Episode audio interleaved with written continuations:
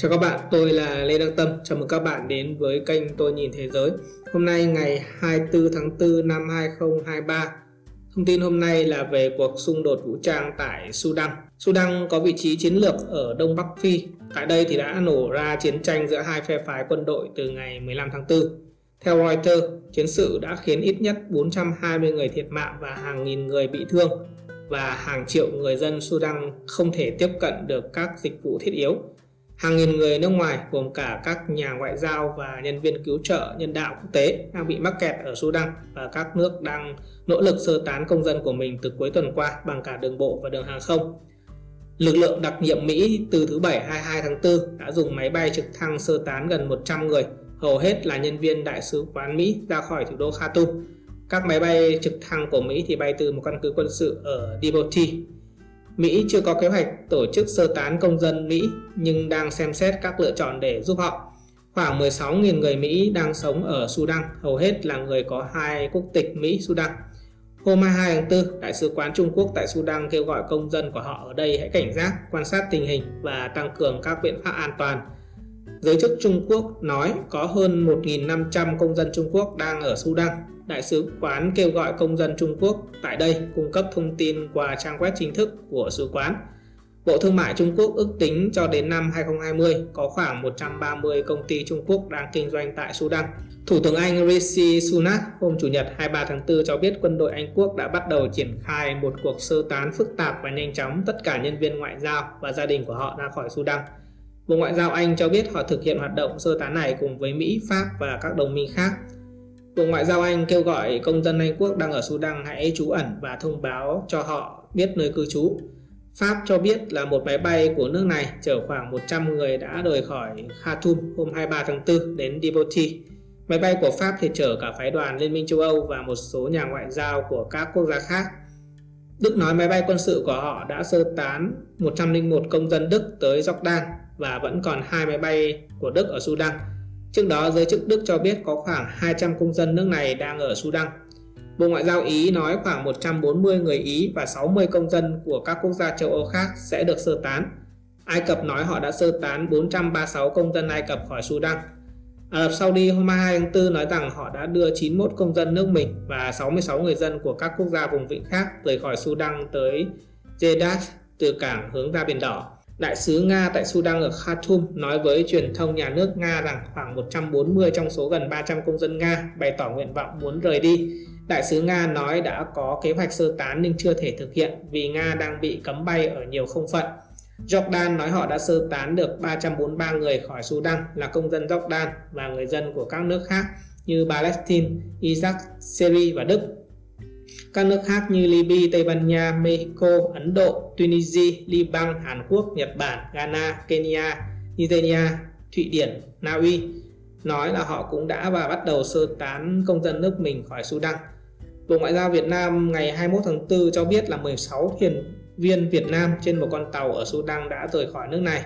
Hiện chỉ còn một công dân mang hai quốc tịch Việt Nam và Úc đang ở thủ đô Khartoum của Sudan. Vậy hai tướng lĩnh đang gây ra cuộc uh, nội chiến phe phái ở Sudan là ai? Đó là tướng Abdel Fattah al-Burhan và tướng Mohamed Hamdan. Tướng Abdel Fattah al-Burhan là chỉ huy quân đội Sudan.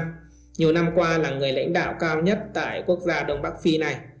Trước năm 2019 thì ông al-Burhan chưa được biết đến nhiều và khi đó thì đang là đồng minh thân cận của lãnh đạo lâu năm ở Sudan, Tổng thống Omar Hassan al-Bashir tướng An Puhan bắt đầu nổi lên và nắm giữ quyền lực sau phong trào nổi dậy dẫn tới việc lật đổ Tổng thống al-Bashir vào năm 2019. Trước đó nữa, tướng Al Puhan từng là chỉ huy quân đội khu vực ở Darfur, miền Tây của Sudan. Trong cuộc chiến dài dẳng từ năm 2003 đến năm 2008 tại Darfur, có khoảng 300.000 người dân đã thiệt mạng và hàng triệu người khác phải sơ tán. Cộng đồng quốc tế lên án đây là hành động vi phạm nhân quyền sau khi phe dân sự và quân đội ký thỏa thuận chia sẻ quyền lực vào năm 2019, tướng Al-Burhan trở thành chủ tịch Hội đồng Chủ quyền, cơ quan được lập ra để giám sát chuyển đổi Sudan sang quốc gia dân chủ.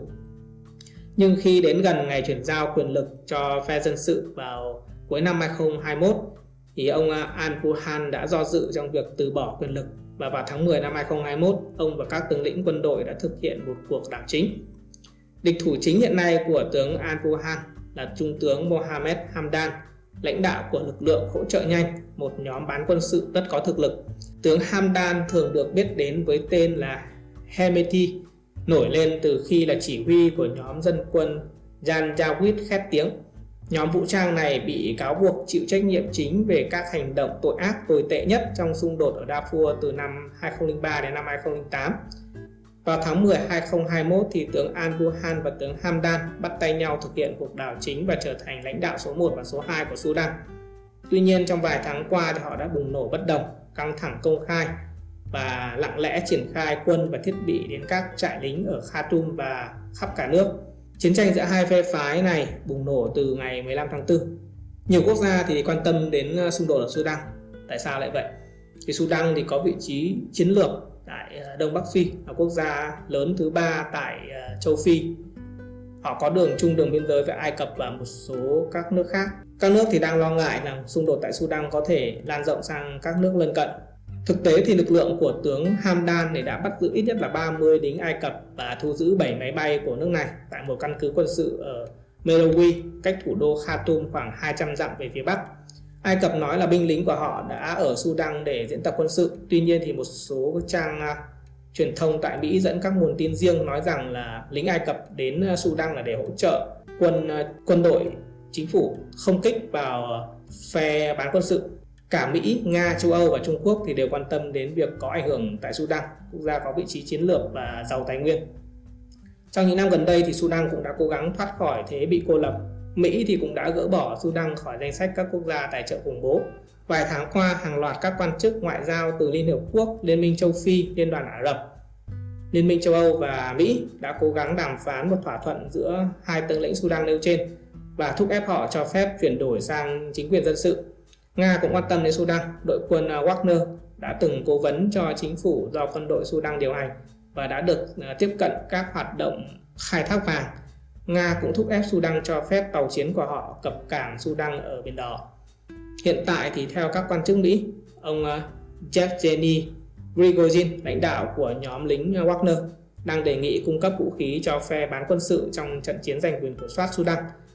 Ông Grigolin thì tuần này công khai nói là muốn làm trung gian hòa giải nhưng phía truyền thông Mỹ thì nói ông này chỉ gây chia rẽ giữa hai phe phái mà thôi. Nhóm Wagner do ông ờ, Prigozhin ờ, lãnh đạo thì là lực lượng Nga đang tham chiến chính ở miền đông Ukraine và cũng có chi nhánh tại Darfur, Sudan. Trung Quốc thì cũng có quan hệ thương mại với Sudan từ lâu. Bắc Kinh là đối tác cung cấp vũ khí chính cho các chính quyền Sudan từ giữa những năm 1990 Trung Quốc ờ, cũng hợp tác mạnh với Sudan về lĩnh vực khai khoáng, đặc biệt là dầu mỏ. Trên đây là một số thông tin cập nhật về tình hình chiến sự tại Sudan. Cảm ơn các bạn đã chú ý theo dõi video này. Xin hãy đăng ký kênh, nhấn chuông thông báo, ấn like và share để nhiều người hơn nữa biết đến kênh Tôi Nhìn Thế Giới. Trân trọng cảm ơn và mong chờ gặp lại các bạn.